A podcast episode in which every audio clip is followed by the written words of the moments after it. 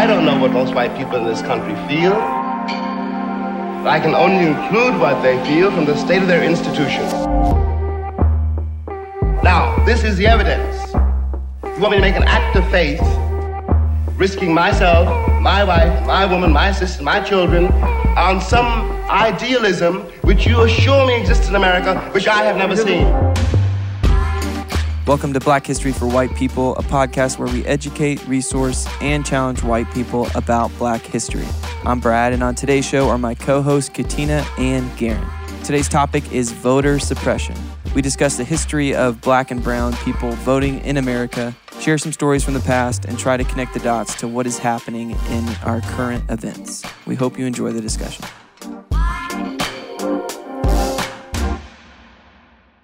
Okay, Garen, before you set up the scene for us for voting, part of the reason we're talking about this is that just this recently, this week that we're recording this, the House had passed that HR 1 bill. And so that, that has some clauses in it and some stuff that it still needs to go to the Senate. And I know there's a lot of legal stuff that needs to happen if it even, in order for it to get passed. But a lot of that has a lot of effects on voter suppression and voting tactics to keep people from voting. So maybe you can um, paint the picture for us and catch us up to the bill that just went through this past week. Yeah, so the, the Democrats say that the H.R. 1 bill is their top priority right now. Because of the filibuster in the Senate, it's kind of unsure whether they'll be able to pass it. But voting is going to be something, and voting rights, voter suppression is going to be something that is going to be in the news a lot as the Democrats try to push through reform to voting. And meanwhile, Republican state legislatures all over the country are reforming voting currently in the other direction because of the false allegations of voter fraud that have been leveled over and over again by Trump. So, we are going to talk about the history of voter suppression and all the obstacles in the past that were put up to prevent black people from voting, and then show how those kind of shifted through time to today. So, uh, the very first thing to talk about is just the three fifths compromise, which I think I misunderstood when I was going through school, when I was like a teenager, to, to mean that black people had three fifths of a vote. So, just first to clarify for anyone who thinks that, that was not the case. Black people were not valued as three fifths of a person. They actually were like negative three fifths of a person because what really was happening was that they were used, like the number of the black population, three fifths of it was added to the southern states in order to increase their representation in the House of Representatives so that southern states actually could count part of the black population that was enslaved and could not vote to increase their power to pass national legislation. So it's not that black people were given three fifths of the ability to affect electoral outcomes. The black people were just being added to three fifths of their personhood was being lended to the white controlled states in order to pass laws that maintain slavery. And so the, the three fifths compromise I mean, it was it was terrible, and it used black people's own lives as part of the system of oppression of those same black people. The 15th Amendment after the Civil War gave black people the right to vote. The 14th Amendment, ratified in 1868, gave African Americans equal protection under the law. But then it wasn't until the 15th Amendment that that was specifically applied to voting, that they were not allowed to be disenfranchised on account of race, color, or previous condition of servitude. Now, there was an exception that was made in 28 states passed laws that disenfranchised felons. And if you've listened to our convict leasing episode, you'll hear us talk about the black codes, these laws that were passed that were basically used to criminalize hundreds of thousands of black people for false just absurd crimes like vagrancy or not working not being willing to work on a saturday mm. asking for alternative employment getting a job somewhere other than at the former plantation that you were enslaved at all these things were criminalized uh, talking to a white woman these things were criminalized and were used in those that early period to take away black people's ability to vote and then also just racial violence was even in re- Reconstruction, there were thousands of lynchings and mass and not thousands of mass killings, but uh, dozens of mass killings and thousands of other lynchings that happened in that 12 year period. So there was a ton of racial violence that was used to deter black people from voting. And a lot of that was specifically directed against the right to vote. There were cases where they would just actually kill black people for coming and trying to vote. So during Reconstruction, the the North was still kind of policing the South, and so there the, in the South they had to use like terrorism, but there was still some accountability. But then after Reconstruction ended, all those Northern troops left. In the South, it was like open season. So you saw, for example, that in Mississippi, voter registration among Black people shortly after Reconstruction fell from 70% to 15%. In Louisiana, registered voters went from, in, in 1896, 130,000 down to, in 1904, 1,300. So 1% of what it had been. Hmm. Registered voters in Alabama plunged from 180,000 to fewer than 3,000 in just three years.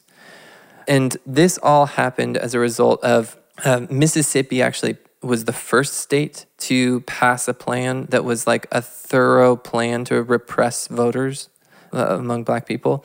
But then basically their plan, once it passed the Supreme Court, that once the Supreme Court didn't strike it down, other states all adopted plans that were very similar. So we'll talk about the Mississippi plan here, but really it was the whole South that did this.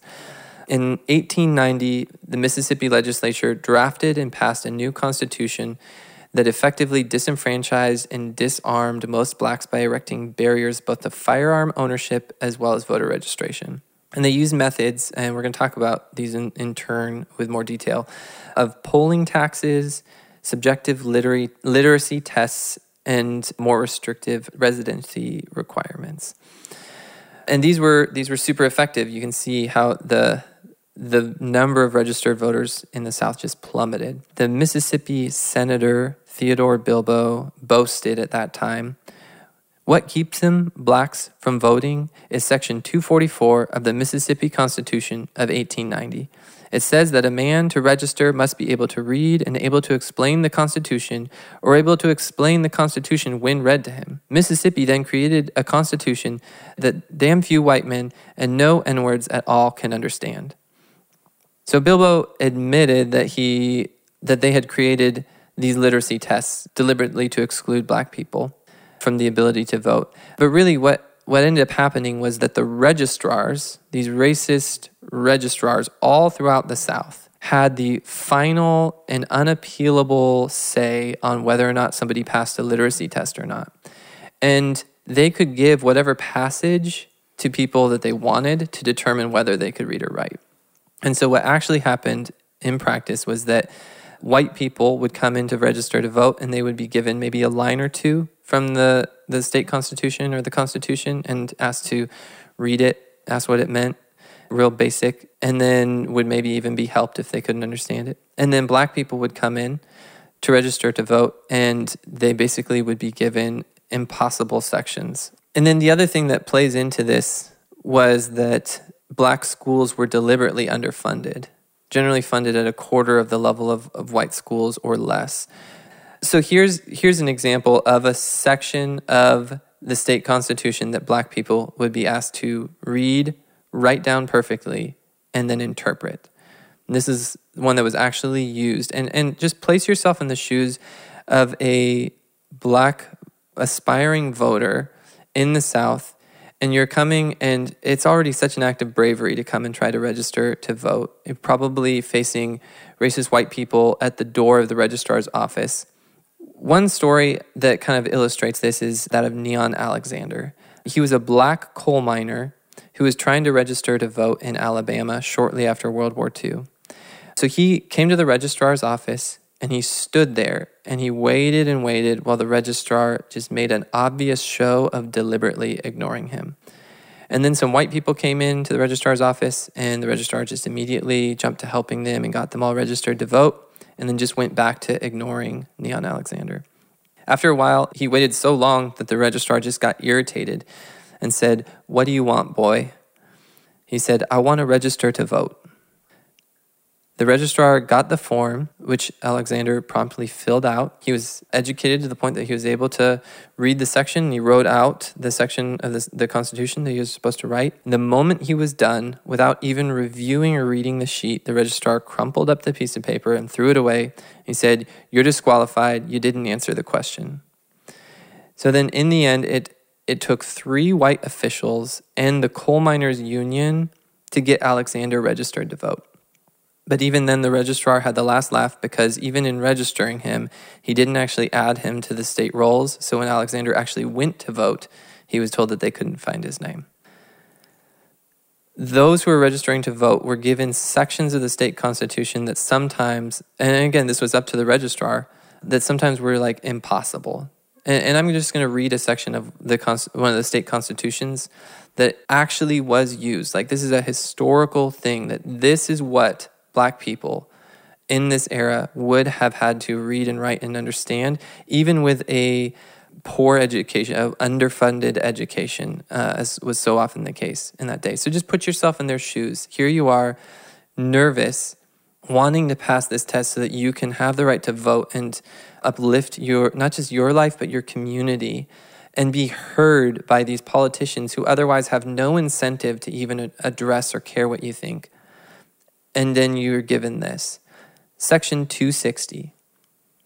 The income arising from the 16th section trust fund, the surplus revenue fund, until it is called for by the United States government, and the funds enumerated in sections 256 and 258 of this Constitution, together with a special annual tax of 30 cents on each $100 of taxable property in this state, which the legislature shall levy, shall be applied to the support and maintenance of the public schools and it shall be the duty of the legislature to increase the public school fund from time to time as, as necessary, therefore, and the continuation of the treasury and the resources of that state may justify, provided that nothing herein contained shall be construed as to authorize the legislature to levy in any one year a greater rate of tax of a greater rate of state taxation for all purposes, including schools, than 65 cents on each $100 worth of taxable property, and provided further that nothing herein shall prevent the le- le- shall prevent the legislature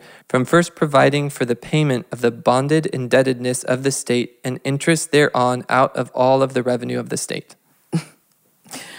That's what they had to to interpret. That was the standard and, and, and ain't nobody gonna be able to interpret that. And, well, and if they could, even, you couldn't even read that, right? Uh, with that ain't even a couple times. White folks can't even do that one. Like nobody. And even if they could, the registrar could just say that wasn't good enough. Exactly. And they would, and then there'd be it was unappealable. The registrar got the final say. And I think what also something to say is that we can hear that story of uh, what was his name?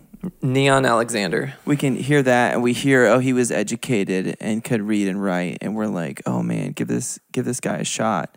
But like, how many people weren't educated and weren't given the shot, wouldn't even th- think about going to the office to get registered? Like, right? It's important that it's not just people like him, yeah, the educated and you know maybe slightly elevated because he had literacy, but there's a lot of people that didn't get that education that couldn't do that that have the same value as a human being as someone who is extremely educated mm-hmm. and still not given the chance to even register to yeah because voting in a democracy should just be a basic human right period mm-hmm. and I, I think we'll, we'll probably get into this but I'm, I'm not sure how much I mean, again, we're like assuming that this, this is what they're what they're doing, but like, there can only be so many reasons why you would not want someone to vote, mm-hmm. and it's not because they're not eligible, or there's some weird thing about they need to learn something from the Constitution. Right. It's because they don't, they wouldn't vote for you. Mm-hmm. That's the only reason to suppress a vote. Mm-hmm. I mean, maybe there are more. Or they wouldn't vote to up, uphold the the systems that you want to. I mean, they don't want black people voting for their own freedom. Mm-hmm. And we, and we see that today. I mean, we'll get into yeah. it, but like, what's the yeah? What is the real reason that you don't want someone to vote in our country? And I'm not speaking of like someone who just came over here in a ship, you know, sneak snuck into our country and they're trying to give a vote. I'm talking about just people that are here that have lived here their whole lives that are American citizens. There's we're we're taking the extreme extremes off the table. Just Americans. Like what's the real reason you don't want them to vote? I don't know if there's much past because they won't vote for what you want them to vote for. Right. Mm-hmm. It's just Yep. interesting. the politicians will pursue power and if you can get more power by suppressing the vote then that's what your incentives are in this system here like jim crow had to get rid of black votes because in a lot of these states in a lot of these counties the bla- the black population was sufficient that if they allowed black people to vote they would have taken control of state legislatures and passed laws that would have ended their own oppression.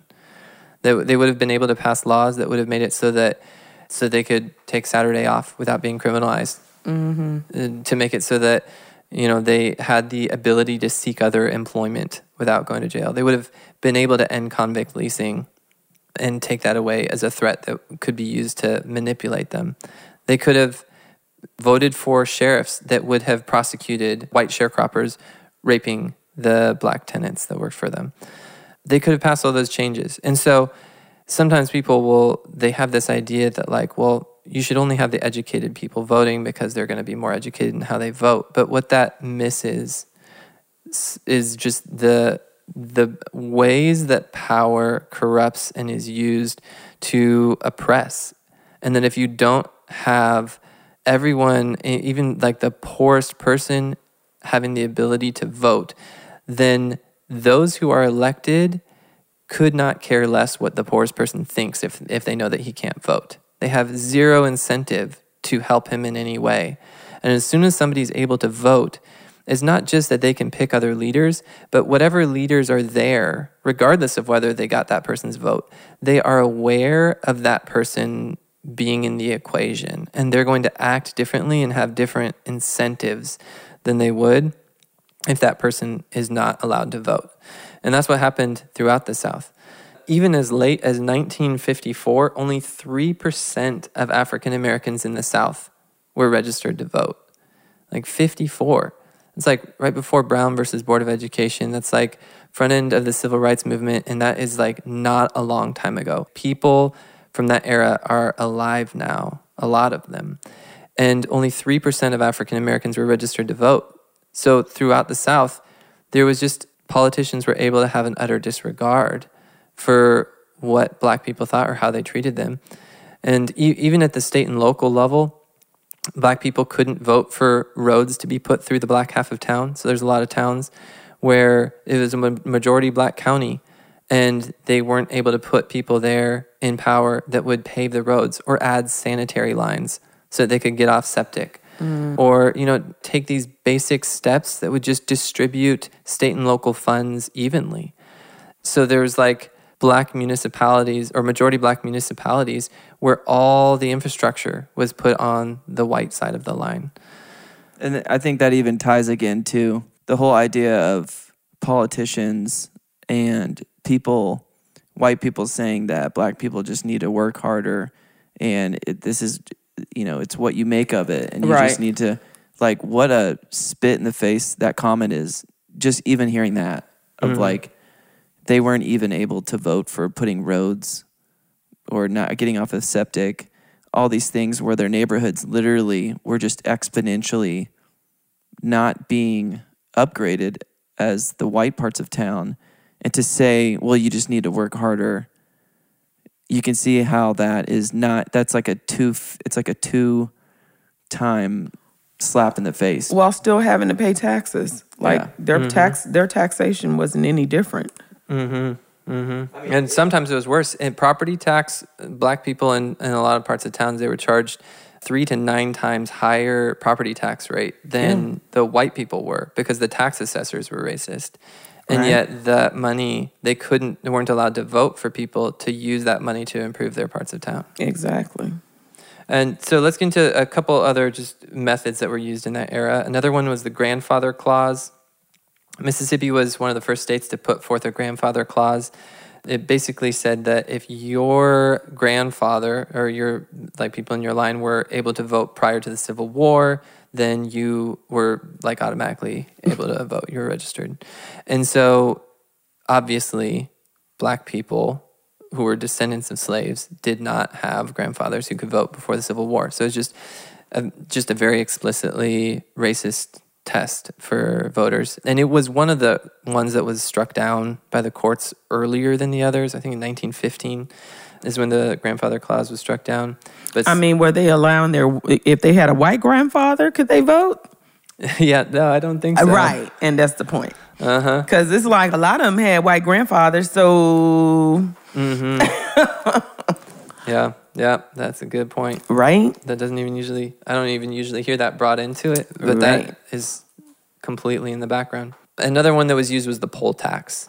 Poll taxes were, for white people, an insignificant amount of money, but for sharecroppers in that day, a lot of sharecroppers did not actually make any money. Right. like literally no money. Because what the way the sharecropping system would work was that they would borrow from the landowner for all the things that they needed during the year. And then at settlement time the landowner would pay them their portion for the crops that were raised. But in most cases the majority of cases so in 80% of cases a fair settlement was not given and in more than half of cases, sharecroppers at the end of the year would either say, You didn't make enough portion to even pay what you borrowed from me during the year, so now you owe me more. And they would work them into a snowball of debt.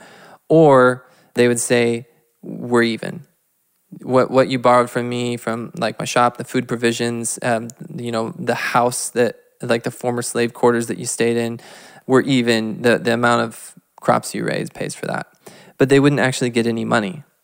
For black people who had these destitute conditions, the the poll tax represented uh, an average of two to six percent of their annual income. And that's just to be able to vote. And then also, the, it, it was even worse because it was cumulative in a lot of cases, where if you registered to vote and then the next three years you didn't vote, then you'd have to pay three years of back poll taxes in order to vote now in this other election that you care about. For white people, it was not such a high hurdle. But the other thing is, it actually did hurt a lot of poor white people because there were also poor white people. And you can see how after they implemented the poll tax, the rate of voting in southern states in, in some southern states the rate of voting fell from like in the ballpark of 60 down to in the, the, around 20% hmm. so a lot of white people also stopped voting. And the white people who stopped voting are precisely those who are poorest because it's a basically it's a flat tax rate. So the more wealthy you are you know it's not a big deal. But if you're poor that's who's not voting anymore. So the poll taxes did not just operate against black people but also against poor whites another method that they used throughout the south was uh, a white primary so they started just only it, the the Democratic Party was the the party of racism at that time, which I mean we need to do an episode at some point so that we don't have to explain this every time. But basically, a lot of Southern Democrats left the Democratic Party later on during like the Civil Rights era and joined the Republican Party, and there was like a balance of power that that shifted at that time. So it's not as basically when you hear Democrat and Republican, those there was a realignment of the parties that happened um, in the civil rights era. So prior to that, they were different. Demo- the southern states always voted Democrat back then. So the the Democratic Party had a primary that they only allowed white voters to vote in. So even if you were a black person who overcame all the obstacles, one of those 3% who got registered to vote, you weren't allowed to vote in the Democratic primary. But then you lived in a state where there was such slanted numbers towards the Democrats that the general election was a foregone conclusion. You knew that the Democrat was going to win. So you're not able to add your voice to which Democrats get in power. And if you could, then the Democrats would have maybe a slight reason to appeal to you because they want a little boost. If it's an even race, uh, one Democrat against another, maybe they say something to the black community and say like, "Hey, I'll put a sanitary line in to get their vote." But then, but then they couldn't add any voice to which Democrats got chosen, and then in the general election, it was just like a foregone conclusion that they would win. So there was just a back and forth, and we won't go into all that, but the Supreme Court kind of gradually struck that down to the point where it finally got um, struck down fully in like 1953. So these methods were super effective. In, in 1867, so shortly after the Civil War, 66.9% of African Americans were registered to vote in Mississippi. And in 1955, it was 4.3%. Across the South, only 3%, like I said earlier, were registered to vote in 54. There were 11 majority black counties that had only 1.3% of all eligible blacks registered to vote. And in two of those, not a single African American was registered to vote. Mm. So throughout the South, there was just this insurmountable system that prevented black people from voting. And then if you can't surmount the system, then you can't change the system and so it was uh, it, it couldn't be changed from from within and it wasn't until the voting rights act that any of this actually changed started to change. So the voting rights act was a powerful piece of legislation uh, passed in 1965 and it basically made it so that all of these provisions that we've talked about so far were struck down and they couldn't use them anymore. And so there was a flood of black people coming into the voting booth shortly after the Voting Rights Act was passed. In Mississippi, black voter registration went from less than 10% in 1965 to 60% in 68. In Alabama, the figure rose from 24% to 57%. In 1967, Mississippi elected its first African American to Congress since Reconstruction. And then, just as an aside, that to see like how did white people view it at the time because I think it's like a similar similar to how white people kind of victimize themselves now. Strom Thurmond and other prominent Southern politicians regaled the law and said that the the Voting Rights Act should be unconstitutional because it discriminated against the South. Mm-hmm. So racism didn't go away; it just adapted, and that's a thing that we see in a lot of different ways that we've looked at different ways that racism has adapted. So how did it adapt? Well, Southern politicians, or just, I mean, this isn't just a South phenomenon, just racist white people around the country found new ways to suppress the, the black vote. And so I'll just go through some of these. Um, one was that they, in some places, they just took out all the names of all the people who you were voting for. So the only way you could vote was to write in the name of the candidate. After vote, after the Voting Rights Act, Virginia tried to get around it by removing candidates' names from the ballot and forcing voters to write in the names, knowing that higher rates of illiteracy among minorities would reduce their representation in the vote. And then also, you can, if you do something like that, you can kind of give, give the white community a bit of a heads up of what's coming in order to tilt the vote more towards your candidates. Another thing in Mississippi, they changed the voting rules around the districts to make votes at large rather than basically rather than electing a member for your particular district it's a whole bigger geographical area area that would vote on who would lead each district. And so what happened is basically they, they just used that to dilute the black vote so that black people would not be a majority in any particular area and wouldn't be able to elect any black members. And in alabama they changed the borders around tuskegee Alabama repeatedly until black voters were diluted to the point that they couldn't win any elections. And they argued that they had sovereignty as a state to draw city boundaries wherever they happened to want. But they didn't have a single race neutral reason for why they were redrawing the boundaries. The only logical reason was, you know, to, to change the electoral math so that they could control. Another thing that happened was just continued disenfranchisement of felons African Americans statistically don't do drugs any more than other Americans, but they're six times more likely to be imprisoned on drug charges. Right. And so that played into disenfranchisement as well.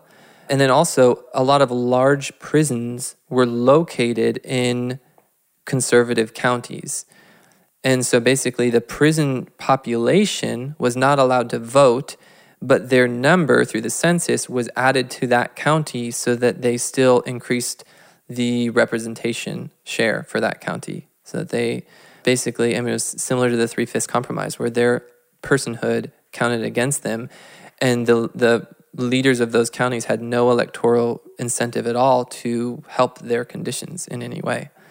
Other tactics was, uh, is that, that have been used is to just get long lines in the black community. So in 10 in the 10 precincts with the longest delays, 70% of the voters were black or Latino in 2012. Or opposition to early voting is another one. Early voting is most beneficial to poorer people, people who are working class who can't take off on a Tuesday to go vote. And so early voting allows them to have a more conducive time to be able to go vote. So opposing early voting is a way of opposing not just black people, but poorer people in general. In 2008, African Americans in Florida were 13% of the electorate, but 35% of the early votes.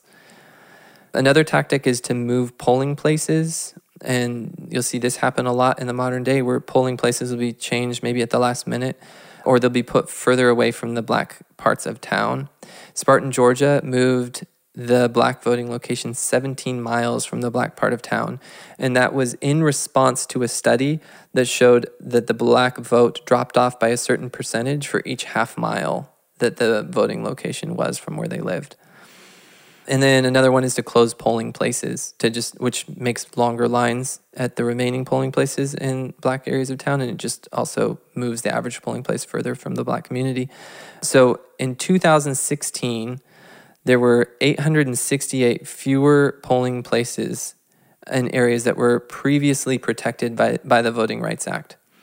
And I should say to set that up that basically in 2013, the Voting Rights Act was partially struck down. So, up until from when it was passed in 65 until 2013, it was very effective.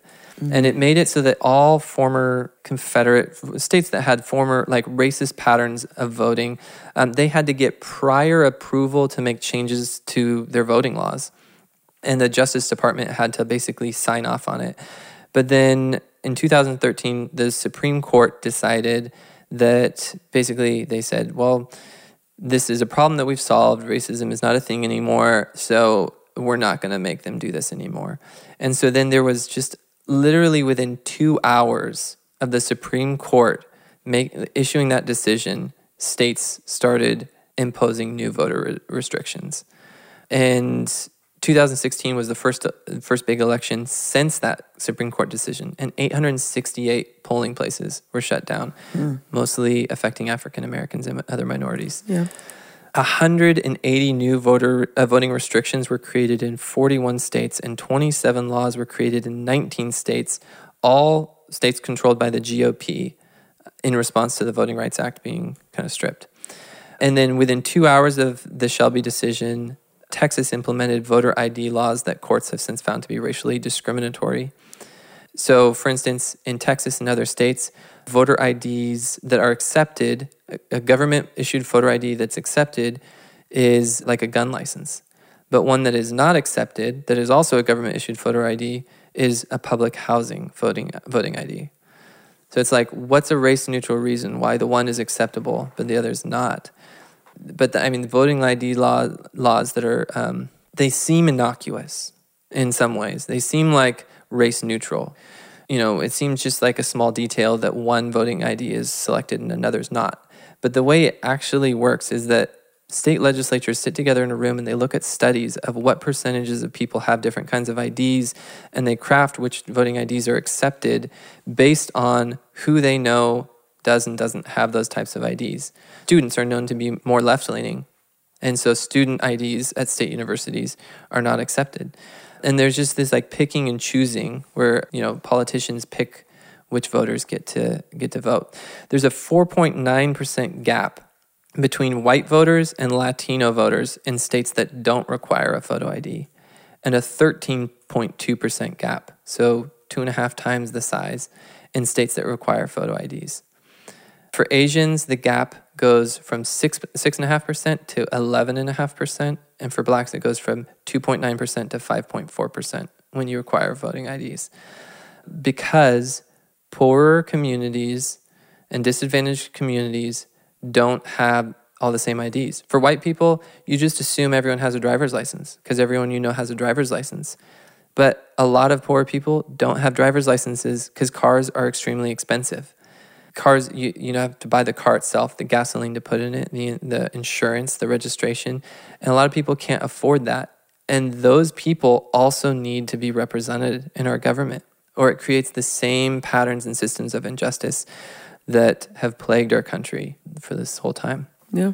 so overall after the shelby decision was struck down black votes went down by 7% in the election that followed from what they had been previously and then the last thing that we need to talk through is gerrymandering.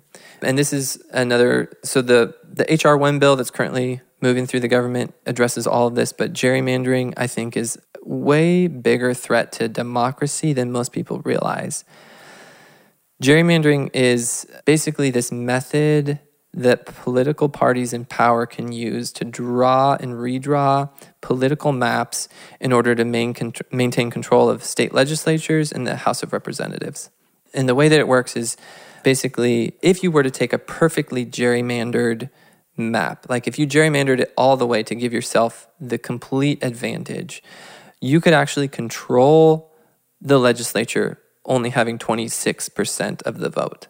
And the way you would do that is you would basically take all of the voters who oppose you and pack them all into districts where they're like 100% all going to vote a certain way. And so then those districts they'll elect the you know the opposite party. It works on it, it happens on both sides, but mostly it's Republicans who are doing it because they control control most of the legislatures. So so let's say that if you're a Republican who's gerrymandering, you're going to pack all the Democrats into one district together and they just 100% vote elect a Democrat. And then you take all these other districts and you you stack it so there's just slightly more Republicans than Democrats. And so then you narrowly win all those districts. And you can actually end up with a minority, uh, even a relatively small minority of voters. You can control the state legislatures. And then what happens is it's the legislatures in a lot of states that draw the new maps each time. So it's a cycle because the state legislatures are basically giving themselves an entrenched advantage that they use then each census to maintain that entrenched advantage and even grow it as they come up with better and better algorithms to make these maps. But what people don't realize is that gerrymandering also is the whole reason why there's growing partisanship in America. Because what gerrymandering does is it essentially takes it eliminates competitive districts. And the whole point of gerrymandering is that basically you're trying to create districts that are tilted very extreme on the other side and a little bit extreme on your side so that you know you're going to win. And you're removing moderate districts. You're redrawing the map so that there's no more moderate districts. In a moderate district, whether a Republican or a Democrat wins, that politician who ended up winning, he's going to have a lot of reason to stay moderate because he knows that he needs to appeal to the, the centrist district and he needs to appeal to the people in the middle in order to keep winning. But whenever you take a district and you tilt it one way or the other so that it's kind of extreme in one direction or the other, what ends up happening is whoever wins that district, they're more worried about a primary challenge from the extreme of their party, the far left or the far right, than they are about winning their general election because they know that they're going to win the general election. So, what they're worried about, all their decisions in Congress are based entirely on the fear of what if someone further to the left or further to the right challenges me for my seat? And then I don't care about moderate moderation or appealing to the middle. And so you end up with a whole bunch of, of people who are have no incentive to cross the aisle, no incentive to come up with moderate solutions, no incentive to actually be the you know the grease that gets the cogs of government working. And so that's why, since gerrymandering really picked up in the last, really, I mean, it's been in the last 10 years that got really bad. And then it's likely to get even worse now after this next census that just happened. There's just this breakdown, this awful breakdown where partisanship just goes to the extremes. And you see that in the voting records of politicians, where they used to cross the aisle a significant, more than most politicians used to cross the aisle in their voting a, like a quarter of the time. And then now you almost never see politicians crossing the aisle for anything. And so gerrymandering is detrimental not just to black communities that then are they suffer the worst through gerrymandering gerrymandering historically but it also is just harmful to our democracy and to, towards any ability to, to make progress. Thanks for listening to this episode. If you are looking for more information on what we discuss, take a look at the show notes or go to blackhistoryforwhitepeople.com. If you'd like to play a supportive role in the podcast and be able to vote for future topics, check us out at patreon.com backslash black history for white people. On our next episode, we will be discussing health and black motherhood. We'll leave you with this quote from Lilla Watson. If you have come here to help me, you are wasting your time. But if you have come because your liberation is bound up with mine, then let us work together.